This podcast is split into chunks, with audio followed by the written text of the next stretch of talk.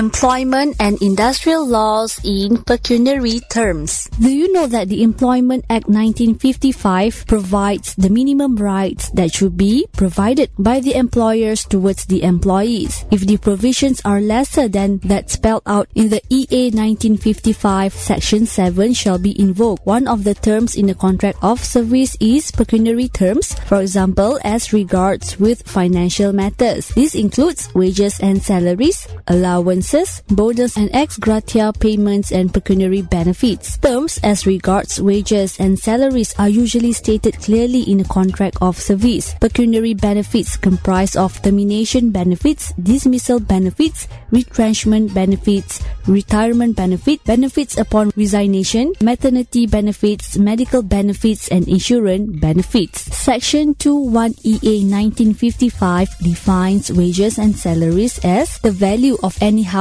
accommodation, or the supply of any food, fuel, light or water or medical attendance or of any approved amenity or approved service, any contribution paid by the employer on his own account to any pension fund, provident fund, superannuation scheme, retrenchment, termination, layoff or retirement scheme, thrift scheme or any other fund or scheme established for the benefit or welfare of the employee, any traveling allowance or the value of any traveling concession, any sum payable to the employee to defray special expenses entailed on him by the nature of his employment, any gratuity payable on discharge or retirement, and any annual bonus or any part of any annual bonus. Period of wages or salary. The provisions as regards the period for wages and salaries to be paid according to EA 1955 are S.18 1 EA 1955 provides that a wage period shall not be more than one month. However, it can be less than one month. As 182 EA 1955, if no wage period is specified in the contract of service, then the wage period shall be deemed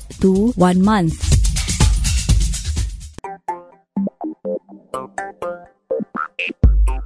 Employment and industrial laws in pecuniary terms advance of salaries. S.22 EA 1955 states that an employer shall not advance a sum of money that exceeds the aggregate total salary of one month, except in certain situations. According to the general practice in this country, there are schemes that are allowed that enables loans and advances to be made. For example, to purchase, build and repair houses, to purchase land, to purchase chicken, to purchase motorcycles, motor cars and bicycles, to purchase shares offered by the employer, other purposes, and for the purposes gazetted by the minister from time to time. Deduction of salaries. S24 1 EA 1955 states that an employer is not allowed to make deductions of employees' wages that are provided in the Act only. Situations where such deductions are allowed as per the Act under S24 2. A. Any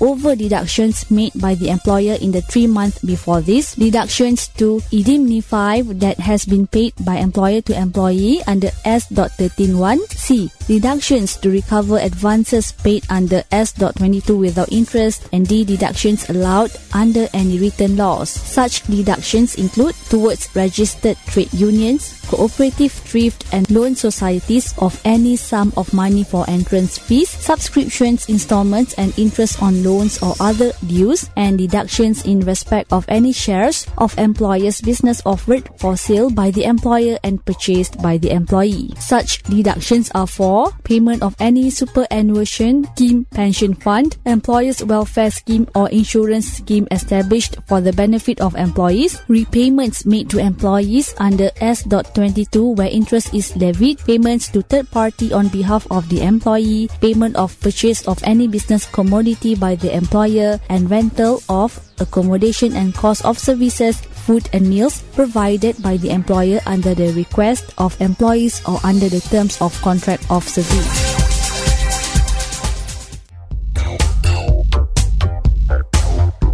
Allowances Matters as regards allowances have long been deliberated by the courts. Among them are acting allowance, attendance allowance, call allowance, living allowance, food, hardship, housing allowance, outstation allowance, overtime allowance, shift allowance, traveling, transfer and training allowance. The settlement as regard these allowances is based on the provisions of the contract of service.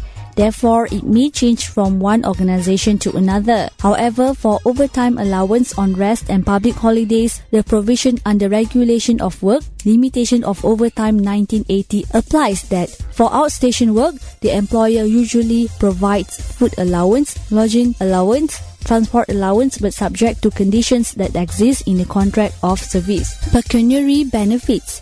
These include dismissal, retrenchment or discontinuance allowances, retrenchment benefit, retirement benefit, medical benefit, insurance benefit, and maternity benefit. Only maternity benefits are provided in the Employment Act. Termination and layoff benefits are provided for in the Regulation of Work, Layoff and Termination of Work 1980. Other benefits are not provided for in the statute but have been provided by the courts like death benefits, car loans and housing loans. Bonus and ex gratia payments. Bonus and ex gratia payments are payments made by employers apart from the wages and are not discussed in the EA 1955. S60I3 provides that the Director General can upon the application of the employer approve in writing for any scheme of incentive payment as an approved incentive payment. However, this matter has been discussed by the court and the scope is very wide. This is because there are far too many types of payments that can be made by the employer apart from wages to attract the employees. employees. Employees.